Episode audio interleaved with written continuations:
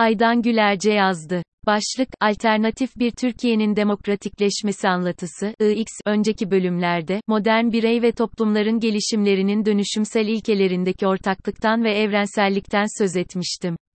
Bunlar, çeşitli tarih coğrafya koşullarındaki veya zaman mekanlardaki yaşantılara göre olumlanırlar. Yerel değerler ve göreli anlamlar kazandıklarına da değinmiştim. İnsanların kedilerine özgü bazı nitelikleri veya bireysel veya kolektif olarak birbirlerinden farklılıkları kadar, benzerlikleri de bu şekilde ortaya çıkar zaten. Nitekim bunlar, tarih boyunca her coğrafyada, hem merak, ilgi, hayranlık, yakınlık, anlaşma, dayanışma veya dostluk uyandırdılar. Hem de kaygı, korku, aşağılama, çatışma, kavga, düşmanlık veya savaş sebebi oldular. Kolektif IMGELEMLER ayrıca söylemler, zaten tanım gereği kendi epistemolojik dil, yöntem ve teknolojileriyle toplumsal düzen kurma ve sürdürme işlevini ayarlıdırlar. Geleneksel, mitolojik, astrolojik, dini, bilimsel, ideolojik veya güncel siyasi söylemler arasında bu açıdan fark yoktur.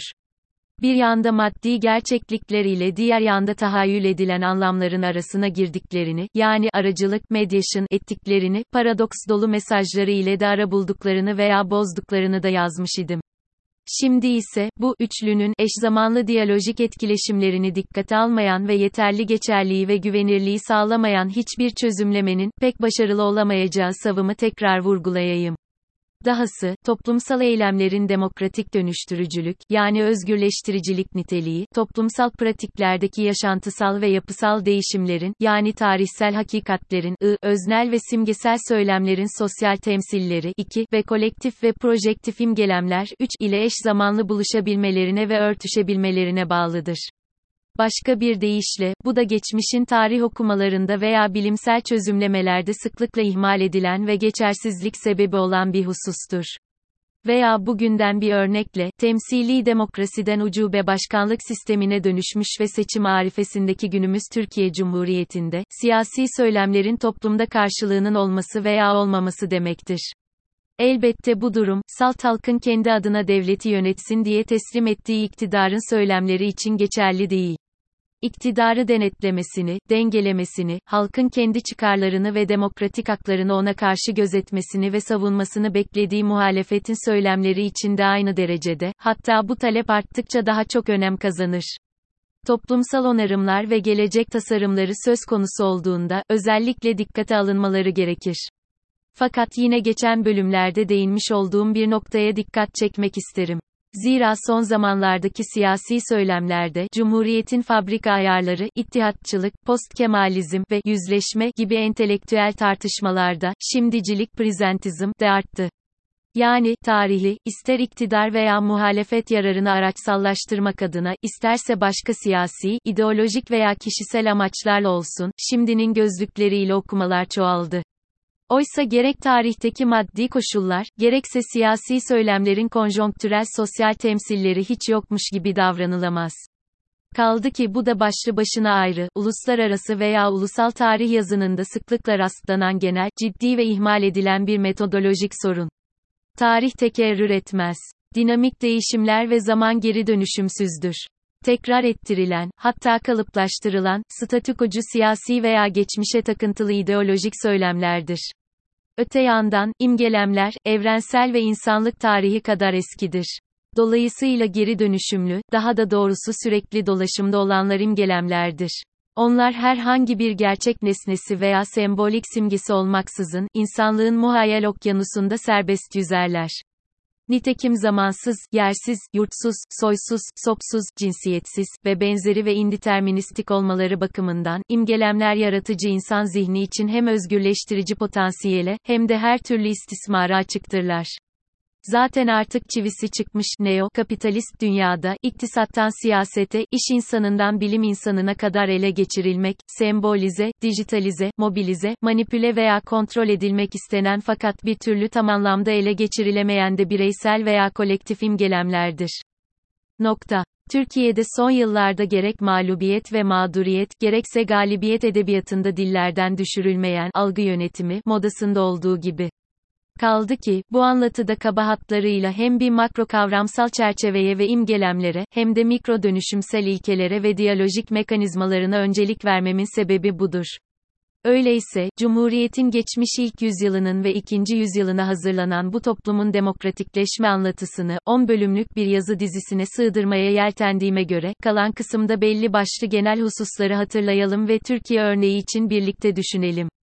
Ayrışma, bölünme ve YARILMA bütün toplumların modernleşme serüvenleri, hem devletlerinin kendilerinden önceki krallıklardan, imparatorluklardan, bağımsızlık ve kurtuluş savaşları ile radikal bir kopuşla başlar. Hem de aynı zamanda milletlerin bağlı oldukları kilise veya başka dini otoritelerin söylem ve tahakkümlerinden kolay kolay kopup özgürleşemedikleri, uzun ve çok boyutlu bir demokratikleşme ve sekülerleşme mücadelesi şeklinde seyreder. Özetle, 29 Ekim 1923'te Cumhuriyet ilanının tarihi, modern ulus devletin modernleşmesinin yayılmacı Avrupa modernitesi ile Osmanlı İmparatorluğu'nun son dönemlerinde başlamış flört, kapitülasyonlar, hasta adam, devletin çöküşü, emperyalist güçlerce topraklarına tecavüz, işgalci egemen güçlerden bağımsızlık mücadelesi, Kurtuluş Savaşı ile, doğum travması ve TBMM'nin açılışı gibi izleyen diğer önemli olaylar sonrası nüfus kütüğüne kaydediliş tarihi gibi düşünülebilir. Yani dileyen tarihçi, dilediği olaydan çekebilir kırılma çizgisini. Türkiye'nin toplumsal demokratikleşme serüveni, Atatürk'ün kökten dönüştürücü devrimleriyle başlamış, ondan sonra da çeşitli siyasi, iktisadi ve toplumsal söylemlerle seyretmiş ve halen de süre gitmektedir. Dolayısıyla, hem bizim modernleşme tarihimizin başlangıç noktasını belirlemek, demokratikleşme dönüşümlerini ve özgürleştirici imgelem, söylem ve toplumsal eylemlerini öncelediğim bu anlatı açısından ilgisiz. Hem de her alandaki küresel etkileşimler ve kültürel, felsefi, bilimsel, ticari alışveriş her zaman söz konusu. Hele hiçbir, sınır tanımayan, insani fantazmik ve imgelemsel gerçeklikte, bunlar ortak. Modern devletin, aydınlanmacı gelişim, akılcı mantık, bilimci ilerlemeci ve teknokratik bir toplum mühendisliği anlayışı var. Savunma, eğitim, adalet, sağlık ve ticaret gibi tüm toplumsal hizmet alanlarında, modern kurumsal yapılanmaları ve yönetimsel sistemleri böyle planlar ve geliştirir. Bu söylemler toplumsal pratiklerle yeniden üretildikçe ve normatif olarak yerleşikleştikçe, iyi yönetilemedikleri için karşılık bulmayan, normatif söylem ve egemen dil, dışı kalan imgelemler ve doyurulamayan duygusal gereksinimler, görünmeyene bastırılır veya baskılanır.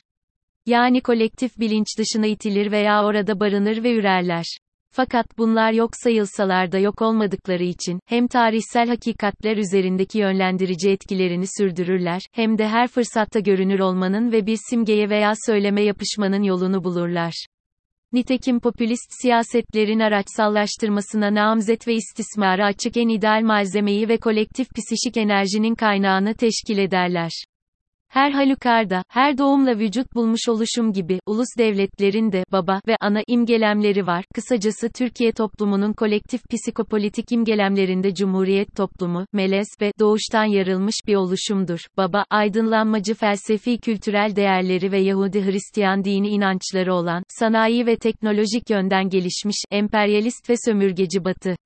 Ana ise, İslami felsefi değerlere ve dini inanışlara sahip, muhafazakar ve yobazlıkla çağın gerisinde kalmış ve güçlü eril egemenin sömürdüğü, istismar ettiği hatta bedenine tecavüz ederek parçaladığı Osmanlı. Ne küllerinden doğmak efsanesi, bize özgü, ne de kutsal, anavatan, motherland, söylemi.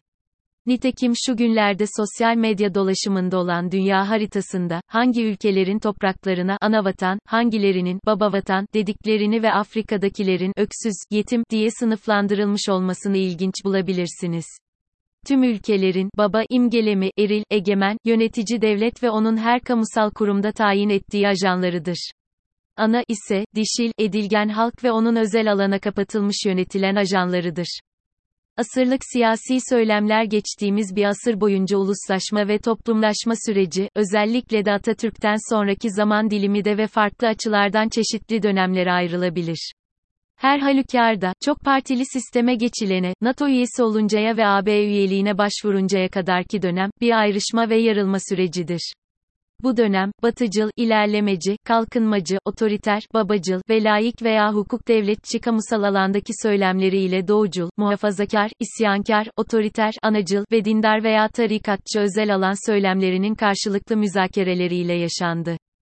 Son yıllarda, siyaset bilimcilerin, siyasetçilerin ve popüler kültürde hemen herkesin sıkça telaffuz ettiği ötekileştirme ve kutuplaştırma söylemleri, popülist siyasetin zaten yıllardır ayrışmış, hatta kemikleşmiş birikimlerini ve imgelemlerini araçsallaştırmasından başka bir şey değil. 80 darbesine kadar 30 yıllık süredeki temsili demokrasinin popülist söylemleri ve araçları ile oynanan temsilleriyle bu kolektif imgelemler, kendi parçalı özdeşimlerini ve ötekilerini üreterek, bugüne kadar gelen dört ayrı ve temel siyasi söylem altında kümelendiler. 80 sonrasındaki ve AKP iktidarına kadar olan dönemde ise bu söylemler, küresel neoliberalizm, kültürel postmodernizm ve kimlik siyasetleri rüzgarlarıyla, fraksiyonlara ayrışmalara devam ettiler. Nitekim, halkta veya kavramsal karşılığı olmayan, popülasyon istatistikli, sığ betimsel ve nicel bilimci çözümlemelerin, toplumun uzunca bir süredir girmiş olduğu, gelişimsel duraklama, döneminde takılı kalmasından başka bir işlevi olmadı. Siyaseti kendi çıkarlarına ve özgürleştirici fantazilerine göre manipüle edici ideolojik söylemler ve vasat altı toplumsal politikalar ise, sadece, yetersiz devlet yönetiminin otokratikleşmesine, inatlaşmasına ve sertleşmesine yol açtı tüm toplumu, hak ve hukuk ihlallerinden, toplumsal şiddetin çoğalmasından tutun da açlık sınırına dayanmış derin yoksulluğa kadar bugünkü ekonomik, ahlaki ve kolektif psikopatolojik çöküş tablosuna kilitledi. Bu emekleme döneminden ancak yüzleşme, confrontation, yeniden yakınlaşma, rapprochement ve toplumsal uzlaşma, reconciliation ile çıkılabileceğini daha önce de yazmış idim. Ardından, Erdoğan'ın ve Kılıçdaroğlu'nun farklı zamanlarda ve farklı siyasi beklentilerle dile getirdiği, helalleşme, söylemi geldi. Farklı tanımları ve yorumları yapılmaya devam ediyor. Biz de daha uzunca bir süre toplumsal gündemi işgal edecek olan bu konulara, anlatının 10. ve sonuncu bölümünde tekrar dönelim.